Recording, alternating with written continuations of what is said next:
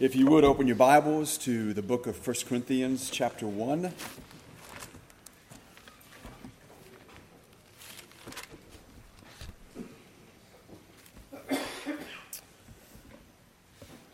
Let's look to the Lord. Father in heaven, as we continue our worship of you this morning, we ask now, Lord, as we turn our attention, Lord, to your word, we ask, Father, that our hearts would be encouraged. We pray, Lord, that our minds would be strengthened. We pray, Lord, that you would give to us the wisdom that we need to not only understand the passage, but to understand life, to be able to look at life and evaluate life based on your word and the truth that you've given to us. That, Father, we may then make decisions, that we may live our lives in a way that honors you and pleases you. We pray, Lord, that through your word that you would point out to us faulty thinking on our part, perhaps recognizing those things that we do that might be sinful, or perhaps things that we are not doing, and because we're not doing them, it is sinful. We ask, Lord, that you would deal with us kindly. But, Father, we also ask that you would continue to bear with us and patiently work with us as you conform us into the image of your Son, Jesus Christ. As always, Father, we're so grateful for your word that you have preserved for us. And we do ask these things in Christ's name. Amen. 1 Corinthians chapter 1, verse 18, "For the message of the cross is foolishness to those who are perishing. But to us who are being saved, it is the power of God. For it is written, 'I will destroy the wisdom of the wise and bring to nothing the understanding of the prudent.' Where is the wise? Where is the scribe? Where is the disputer of this age? Has not God made foolish the wisdom of this world? For since in the wisdom of God, the world through wisdom did not know God, it pleased God through the foolishness of the message preached to save those who believe. For Jews request a sign, and Greeks seek after wisdom. But we preach Christ. We preach Christ crucified, to the Jews a stumbling block, and to the Greeks foolishness. But to those who are called, both Jews and Greeks, Christ, the power of God and the wisdom of God. Because the foolishness of God is wiser than men, and the weakness of God is stronger than men." What I want to do this morning is to explore a question that I think arises out of this passage, and that is, why is it necessary for God to destroy the wisdom of the wise? Why is there this conflict that's taking place? Why is, as Paul is describing, this tension that exists, that for the non-believers, they hear the message of the cross, or they hear the message of the gospel, they think it's foolishness. Why are they prone to think that way? Why is that their natural state? I want to go beyond just what we know to be the true answer, which is, well, it's because of sin. But what do we mean by that? I want us to understand specifically why this tension exists, why it's then necessary for God to destroy the wisdom of the wise. Why is it that God has decided that man would not be able to figure out the truth pursuing his own wisdom, that he must submit to what God has said? In fact, we ended last week, as we've been dealing with this passage, by saying that when it comes to the Christian worldview, which would be the same thing as meaning a biblical worldview, understanding the world according to the truth that God has given to us. The Christian worldview is that God has spoken, and humanity, mankind, we as individuals are not autonomous.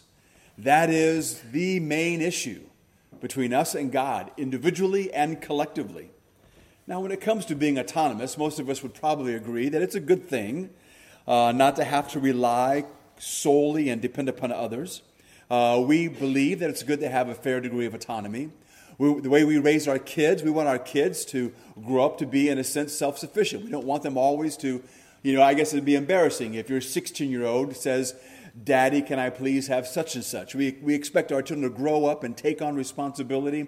The goal is for them to eventually move out of the home and, provide for themselves, work, manage their money, and kind of get on with life, so to speak. It's not that we want to break off our relationship with our children, but basically it pleases us to see that happening.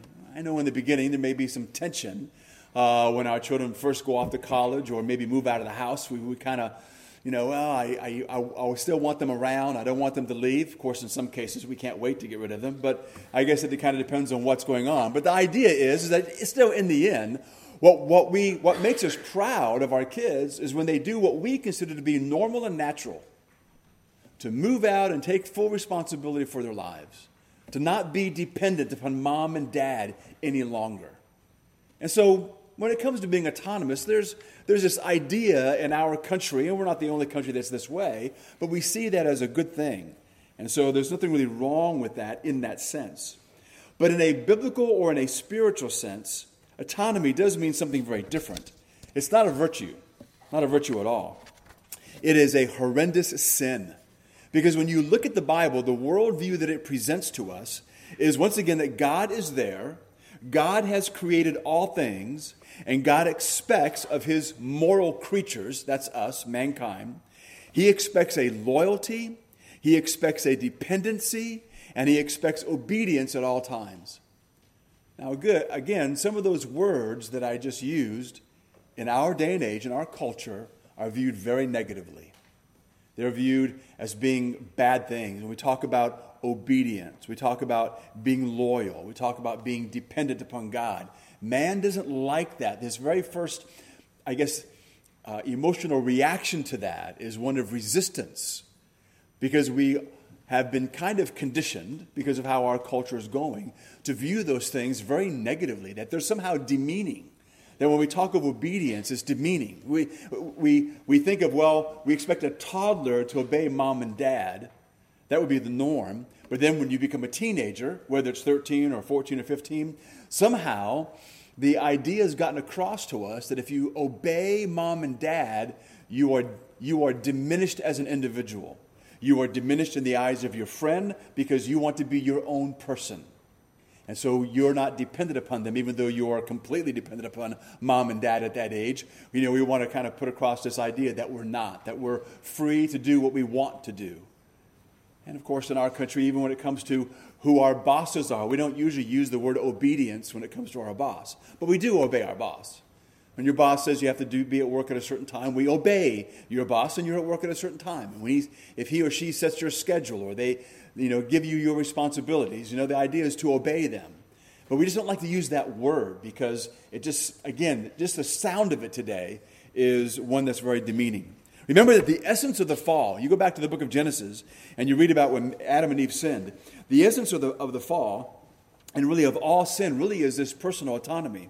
It is the idea that we do not need God, that we can pretend that we can live a life totally apart from God, and that we, in fact, are the center of the universe. Now, we won't say it that way. We won't proclaim, I am the center of the universe, because it obviously sounds unbelievably selfish and self-centered, but we live that way. Our expectations of those around us and decisions that are made with this idea that we are really at the center of the universe. There's a rejection of reliance upon God. There's a rejection of complete dependency upon God, which is the height of what sin is, which is, again, a radical independence of God and his standards. There's a man, a professor of Bible and history in Missouri, who says this. He says, the biblical story really can be told as a reflection on two Greek words. The first one is kriatos, which I think I'm saying it right, but I'm not sure. The other one is autonomia. The first one means lordship and refers to God's right to rule. And the second one, autonomia, means living by one's own laws. As described, it describes man's effort to live independently from God. So then he says that from Genesis to Revelation, the story of the Bible is one of God's assertion of his lordship, or his right to rule over all the universe, but more specifically over human beings, and of humans, and their counter-assertion of their right to live apart from God and God's rule. Again, as I mentioned, Genesis 3 describes man's decisive rejection of God's right to rule, and thus the initial expression of human autonomy, while the rest of the Bible describes the disastrous consequences of that action and God's program of redemption to bring humans back under his acknowledged rule, forgiven and willingly submitting to him. So again, we have to make sure we understand that when it comes to man in general, you and I and your unbelieving friends, and in fact, actually your believing friends, every person you know, there is within us this desire to be autonomous. And again, a degree of autonomy is not necessarily a bad thing, But when it comes to our relationship with God, the way that we view the world, the way we live our lives, that is sin. It is the height of sin. And that's every man's natural bent or natural tendency is to move in that direction. In fact, again, we see this illustrated in our kids when they're younger. You know, how many times when your kids are real young, you help them pretty much do everything, and then there's that moment when they're still young, and you go to help them do something, and they say, no, I do it. Now, again, we want to encourage some of that. We want that to happen. Of course, we may not like the way they said it, because sometimes, you know, even when they're 3, it's like, no, I do it, you know, and it's like, don't you talk to me that way. But the point is that we want to see that. But again, when it comes to God, that's not a good thing, and it leads to a lot of great difficulties. So this autonomy, then, is not only the original sin, but it is, again, this ongoing sin that is found throughout the world. Man's rebellion against God and his refusal to allow God to be God is the fundamental problem of the universe, and it is the problem that Jesus came to remedy. So we have to ask ourselves this question: why does man want to be autonomous? I want to try to explain it this way. The idea that there is an almighty God above us, always interfering in our lives, and commanding us to do and what not to do is an insult to our human dignity and a tyrannous restriction of our freedom. That is man's general view towards God. All right, once again, this idea that there is an almighty God above us who's always interfering in our lives and commanding us what to do and commanding us what not to do. It is an insult to our human dignity, and it is a tyrannous restriction to our freedom. That is what many people believe. That is what, I guess you could say, they even feel intuitively. You notice that this begins immediately with a negative assertion. The idea is that God's above us, and he's interfering in our lives, as if he has no right to do that. And of course, God does have the right to do that. This is how many people feel. If you think about it for a minute, though, it is kind of strange. I came across this in one of the books I was reading. I don't know if it's if it's corny or not, but let me just read it to you, because I think it kind of gives to us a good idea of showing the foolishness of this kind of attitude. It reads this way: if a man buys a truck, originally the story said a car, but I'm not really into cars like trucks, but anyway. If a man buys a truck and it receives along with an owner's manual from the manufacturer, telling him how to treat the truck, what to do, what not to do, he does not feel it to be an insult to his dignity as an autonomous human being, nor does he find himself saying, I will not have the manufacturer dictating to me what I must and must not do. I will put diesel and not gasoline in the tank if I please. If I don't want to, I shall not obey the direction that I must keep the oil change every 3,000 to 5,000 miles. No, the truck owner actually accepts the idea that the manufacturer of his truck knows best, and knows best how it should be treated, and he holds that it is in his own best interest to comply with those directions. In other words, in many aspects of life, there's some kind of an owner's manual. There's someone who has created the thing or made the thing and says, this is what you need to do so this thing will work right, so that it will last and you get your money's worth. You don't find people then every day stomping out to their garbage cans, throwing these owner's manuals in the trash, saying, I am autonomous, I know what's best for me, I'll do what I want to do. You might find a few people who do that, but those things don't last long. They can't figure out why they're broken, and why, you know, the new coffee maker only gave them one pot of coffee, and that's it. And so the idea is that when it comes to God, who created us, he's the one who knows us best, he's the one who is not trying to get things from us. God doesn't need us. God is not some cosmic killjoy that just wants to be a boss. God is not someone who has some needs, and he's created us then so he can take advantage of us to meet his needs. He has no needs.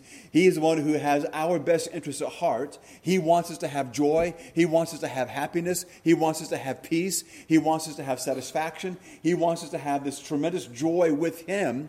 And he's given us this manual that explains to us what the problems are, where things have gone wrong, and then what he's done to remedy it and how to fix it. It's the same thing when it comes to our kids or our grandchildren. We want to have a good relationship with them. And what do we want for them? We want them to have a good life. And we are convinced that as our relationship with our children or our grandchildren grows and flourishes, yeah, we're going to enjoy it, but they're going to have a good life because we're going to do everything in our power to see to it. So it's not a negative relationship. It's not us, even though we are, in a sense, the boss, we're not the boss. We're not trying to lord it over them. We're not trying to do this or do that if we're good parents or good grandparents. We really are, everything we're doing, we really are, we're doing it for them. Yes, we enjoy along the way, but we want to see them happy. We want them to experience joy and peace and satisfaction. We want to see them flourish. We want to see them be successful in every aspect of life. That's how God is with us, except it's perfect in every way. So why do people think or feel, if there's a creator, that he would automatically be against them? Again, that's the view. That's the sense that people have. And when we speak of God, especially, we don't allow individuals, they can, it's America, they can do whatever they want, but when we have our conversations with people, we don't want to allow an individual to kind of define God as they want God to be. That's a very self-serving God. That's a God who is going to be weak, a God who is going to have all the same prejudices they have. That's going to be a God who's going to have all the weaknesses that they have. What we believe in, if God does exist, that we need to come to know him, he reveals himself to us.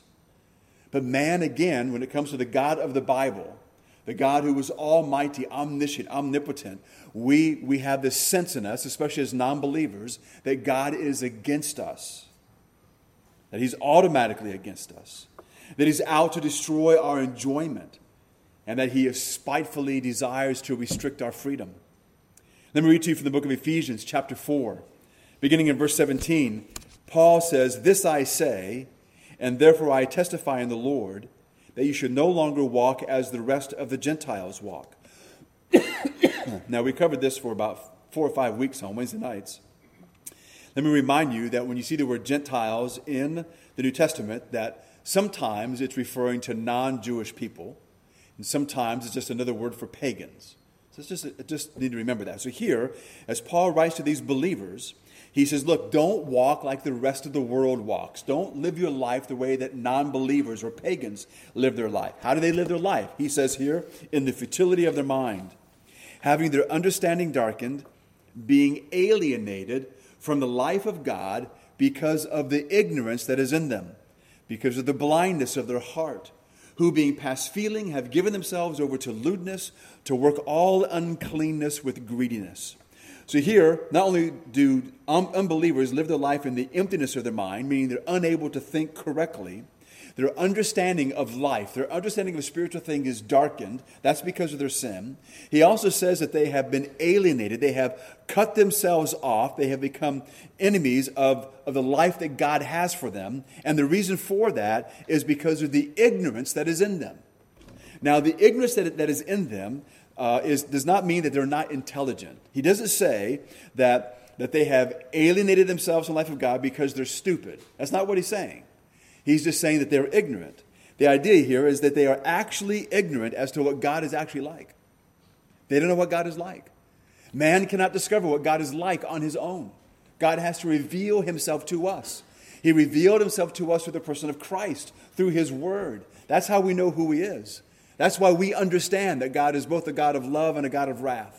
Our understanding of that is because what he's given us. You don't go out into the jungle or the forest or the North Pole and just kind of go into meditation and figure out all these things. God has revealed these things to us.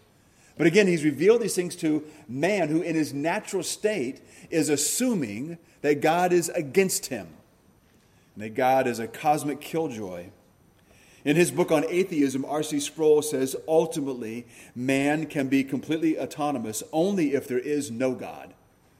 And that's true. Remember that. The Bible tells us clearly that the universe is upheld by the Word of God. What that means is the law of gravity and all the various laws that we learn about, whether it's in science or medical class or whatever, all those laws continue to work because God exists and because God wills it. Your heart is beating now, hopefully at a normal rate, and you don't have to think about your heart beating. That's because that's the way God created it. God wills that to happen in the way that we are built and the way that we function. If God doesn't exist, we don't exist. Those things don't work. All those things that we understand about science, no matter what branch of it is, all depend upon the existence of God. And God's existence, He wills these things to be, therefore they are. And so we are truly dependent upon God in every way. We normally don't think about that very often. We probably don't think about that enough. But we really are absolutely, completely dependent upon Him. If He doesn't will it, it doesn't happen. It just doesn't happen. If God does exist, then the quest for human autonomy is a fool's quest. It simply can't happen. It's like a piece of pottery thinking it came into existence entirely apart from the potter. All of creation came into being because of God. It remains in existence because of God. And while man, a moral creature, is granted a degree of freedom, we were never meant to be autonomous. R.C. Sproul again explains this. He says, in biblical categories of free will, man is created within a framework of freedom, but not autonomy. Man is given freedom, but is refused autonomy. Full autonomy belongs to God alone. Man's freedom is within limits. In Eden, he enjoys freedom, but it is not unlimited freedom. And again, we know this to be practically true in our lives because that's the way we raise our children. We don't raise our children to be, in one sense, completely autonomous. In fact, we want them to have freedom, and we begin to give them more and more freedom as they get older. When they're 3 years old, and if they're talking well, they say, "Can I go outside and play unsupervised?" You would probably say, "No. You're not going to go outside and play unsupervised. I'm not going to give you that kind of freedom." If your child was to say, "But I am an autonomous human being," you might call your friends and say, "I've got a genius here, but he's very rebellious." But the point is that what we would probably say is, "I don't care what you are. I'm your dad, and you're not going. The fence isn't done, and you're not going out there unless I'm out there with you." All right. So we want to encourage freedom, a certain amount of freedom, but there's limits, and of course, more and more of those limits are removed as they get older. But even after that, when you let your children completely go, they do not ever become completely autonomous in the sense that there are many laws of man they must obey, laws of the state, laws of the country, and of course we believe the law of God that they must obey. Even though they may be free from being obedient to us, the Bible also indicates that there needs to be this ongoing attitude of honor towards our parents. That is the right thing for us to do. And so we're never completely free in that sense. And somehow that's what man wants. He somehow thinks that if he has complete autonomy, it's going to bring him love, joy, peace, happiness. It's not going to. Individuals who move in that direction, it's just followed by one disastrous thing after another. Because we are, and also in a sense, interdependent upon each other. And so if suddenly if a man is married for, 25 years and somebody says, "You know what, I think I'd rather be an autonomous human being." Well, he's going to be hurting a whole lot of people. There's going to be a lot of destruction that's going to be brought about as a result of these kinds of decisions. In the Garden of Eden, man is given freedom to take dominion over the earth. And we're given dominion over the earth, and we are to be faithful stewards of God's creation. Freedom is ours, but with one restriction that was placed on Adam, which was he couldn't eat of that one tree. Man is free and responsible, but he is also responsible to the law of God. So fallen, sinful man rejects the law of God. He elevates self-law, as the word autonomy does mean. As long as this relentless desire for autonomy prevails, man is simply digging himself further into the grave. So we need to begin to ask the Lord to help us to change our emotional response or our initial reaction to words the world views as being one that diminishes human beings. It's not wrong, it's not negative for us to use the word obey. When we talk about obeying God, we should champion that. We should cheer that on. When we hear individuals say that, "Well, I want to do such and such, but I know that God has said I cannot do that, and I want to obey God." We should be encouraging that. We don't want to say, "What are you, some kind of a baby? You always have to obey God?" Well, you can call it what you want, but the answer is yes, I do need to obey God. There's very good reasons for that. And so we need to move in that direction. And I believe that the effect of our culture is so powerful, even though you and I might just decide that these words are now going to be positive, we need to ask the Lord to continue to change our hearts so that we can spontaneously respond to these things the way that God wants us to. Remember that the Bible talks about obedience to God as being something that is a joyful thing to do, as well as that which brings joy. And again, we use a lot of illustrations, at least I know I use a lot of illustrations for kids. You watch little kids, and there are times when their obedience to mom and dad, that they are joyful in, not just, it's not that it just brings joy, they joyfully obey. That it really is, that's a very real human condition. A person can live that way. You can obey, and there's great joy in that. And we need to stop allowing the world to steal that from us. The problem with all of this, though, and the warnings that we're given in Scripture, is that we're warned not to allow the world to continue its great influence over us. And the world continues to strive to influence us in this area. And so there are Christians who are tempted to move towards being autonomous. In other words, the sad truth is there are millions of Christians. Well, maybe millions, maybe it's just hundreds of thousands. It's a large number of Christians who are living as if they're still pagans.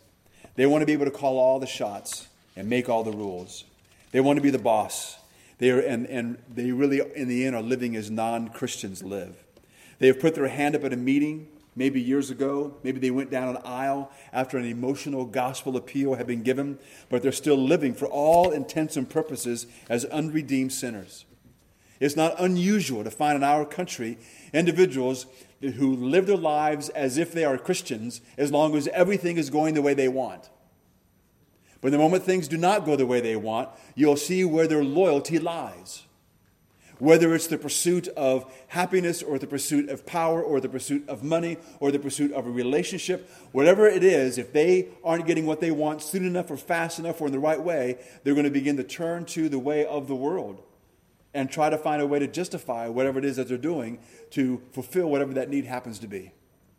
We see that, and this is too easy an illustration to use, but it's still true, where you have the individual who's single who would like to get married. That's a great desire for any single person.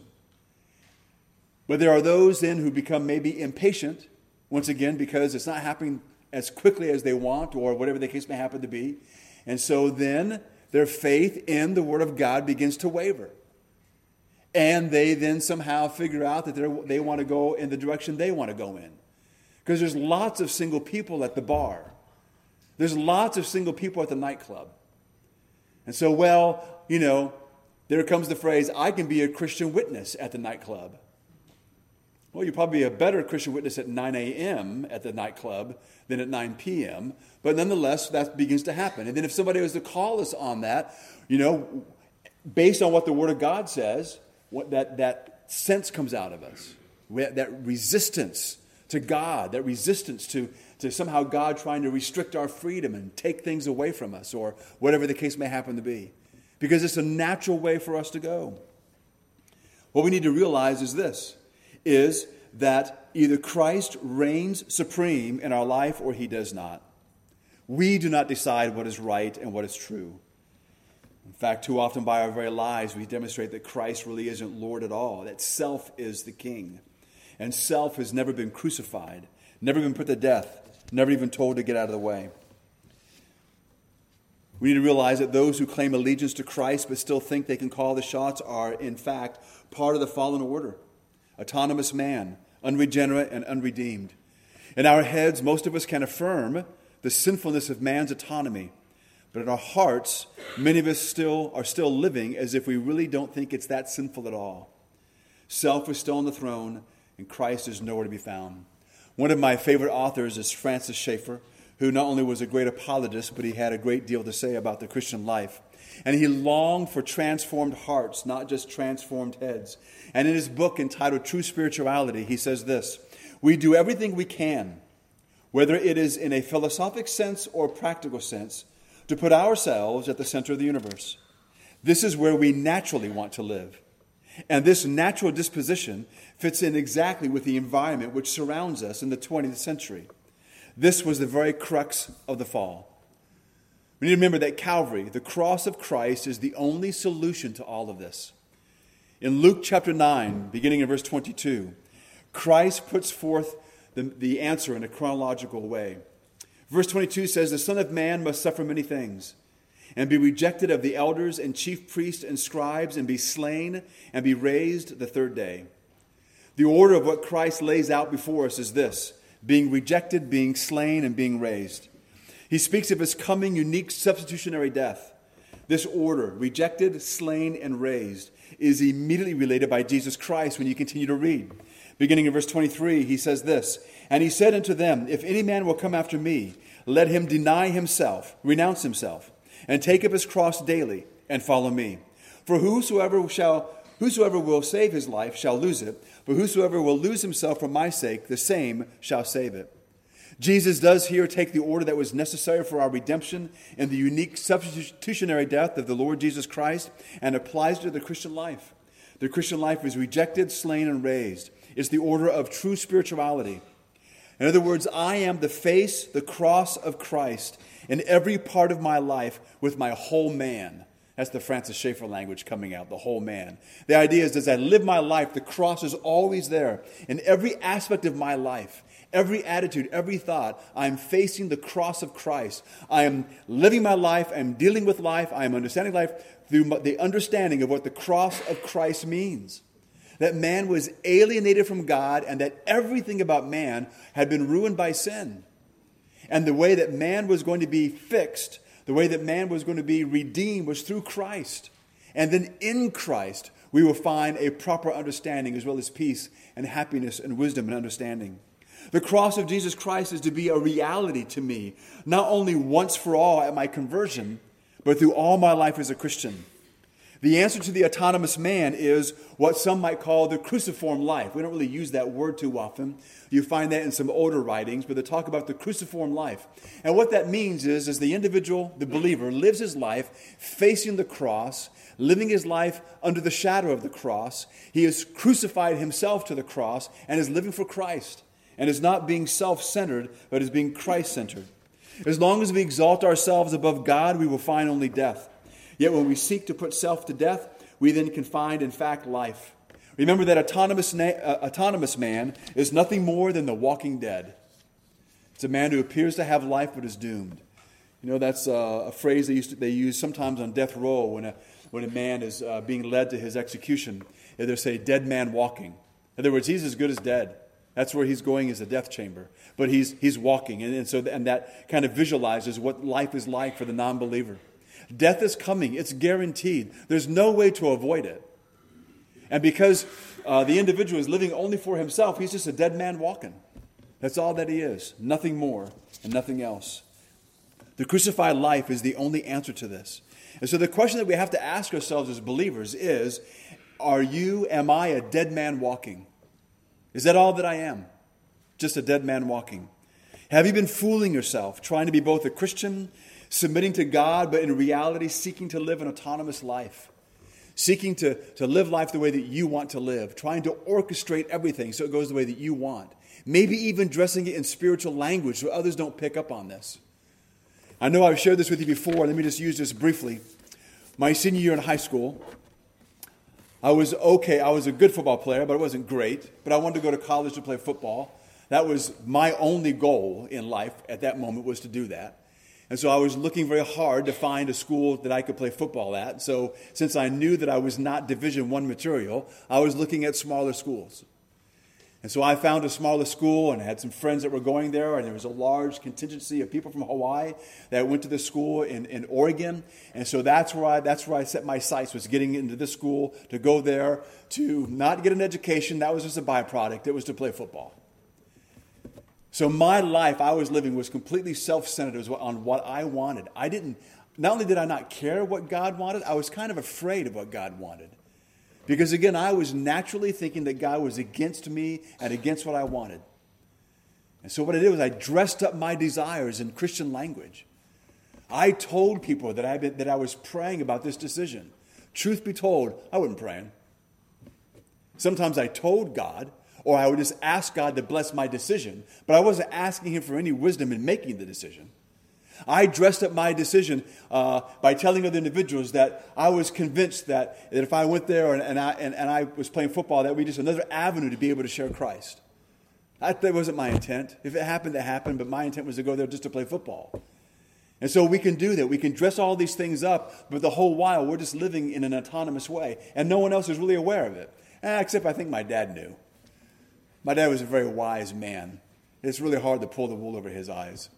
Even at 82, you can't do that. I don't try anymore, but anyway. But the point is that he wasn't fooled. But that's what I was doing. So according to everybody else, I was probably living very morally. I was being responsible. I was going to go to a school that ended up being, it was going to be a pretty good school. But I was just making all the decisions for myself. Wasn't seeking God in any way, shape, or form. Didn't want to know what he had to say. Was afraid of what he would have to say. And so I basically kind of put words in his mouth so it looked good to other people. That's what we do. I was very fortunate because God had to discipline me. And when he disciplined me, unlike some of those individuals in the Bible who were disciplined, which resulted in death, mine just resulted in a broken knee. But it was probably the best, well, not probably, outside of salvation, it's the best thing that ever happened to me. Because everything good that happened to me after that happened after that event, when my knee was broken. God in his loving kindness, that's what happens with what I've read happens to a wayward lamb. You know what a shepherd does if a lamb keeps leaving the flock? He goes to the lamb and he snaps its leg in half, and then he puts a splint on it, and then he puts the lamb on his shoulders and he carries it while the lamb heals. And according to what I've read, when the leg heals, that lamb is never more than a few feet from away from him ever again. And so that's sometimes what the Lord will do. Now, some of you may have already gone through that. Some of you may be facing that. And the breaking of bones can be sometimes avoided. It's by repenting of your sin, repenting of your attempt at autonomy, and submitting yourself to Christ. Believers need to do that over and over again because the flesh continues to rise. Its natural disposition is to resist God. Our natural disposition is to think that there's things that God doesn't want us to do because he wants to kill our joy. And that's not what God wants. Not at all. And for the non-believer, even for the one who may be unwilling to admit this, they have a fairly negative view of God. We want God to be there when we really need him. But we want to quickly put him back on the shelf once the crisis is over. And just as long as he's available when there's another crisis, we're kind of happy. And in the end, what we find is that our life is just filled with one disaster after another. Oh, it may not be catastrophic in the sense that you end up in the hospital, but it seems that relationships never quite form the way they should. Relationships are never quite as fulfilling as they should be. Things continue to end where they're not quite as satisfying as they would be. And there's just this ongoing frustration. It's like you're always getting into trouble, or you're always getting caught, or you're always sad, or you're always alone. There's just always something that's there. And what I want to do is I'm not telling you that if you come to Christ, your life will be filled with just only happiness. Because that's not true either. But I can guarantee you this, you'll never be alone. I can guarantee you this, that you will know that you have your sins forgiven and that you have been adopted by God's child, and you know that in the end, it will all be good. Because all things will be set straight one day, and we will have a guaranteed seat at the table with the Master. Because he loves us. Romans tells us that while we were in the midst of basically spitting in his face and rebelling, Christ came and died for us. And that's what we celebrate more now than ever before at this time of the year, is the death, burial, and the resurrection of Christ. And if Christ had not died for our sins, then the resurrection really wouldn't mean much of anything. It all comes together. And so I would encourage you to examine your life and find out how much of your life is submitted to the Word of God. And how much of your life is it really just a self-centeredness? And I ask you to repent of that so that God may bring you great joy, God may bring you great satisfaction, that God may use you in the lives of others. And many times the others that he's going to use your life in first is going to be the lives of your children and your grandchildren, the ones that we love the most. You don't want to be the individual who leads them astray. You want to be the one who leads them and points them to Christ. Let's pray. Father in heaven, again, as always, we thank you, Lord, for your great patience with us. Father, we ask that you would help us, Lord, to live in obedience to your word. Father, so often we just turn to the ways of the world to find relief. whether we're looking for, maybe it's turning to the bottle, maybe it's turning to some other substance, maybe it's turning to work, maybe it's turning to some other relationship that is not right or proper, but we're always turning somewhere, trying to find relief, trying to find a way to get out from the pressure that we are experiencing, the trouble that we're having because we're only living for ourselves and what we want. In fact, Father, sometimes we pretend that we care about others, but really we want them to do well just so that we can have a life of ease ourselves. We pray, Lord, you help us to evaluate ourselves honestly. We pray, Lord, that you would show us ourselves. I know, Lord, that that can be a very scary thing. But Father, we pray also, Lord, that you remind us of your great love for us. And that even though we might be appalled and terrified when we see ourselves for the first time, you've always seen us that way. And you've never abandoned us. You've never turned away in disgust, but you sent us your Son Christ, and the offer of salvation is there. So, Father, we pray that as both believers and non-believers, the Lord, that we would reach out to Christ, that we would embrace Christ, that we would truly believe in Christ and the gospel and live that message, and we would rejoice together in the forgiveness of our sins and the restored relationship that we have with you.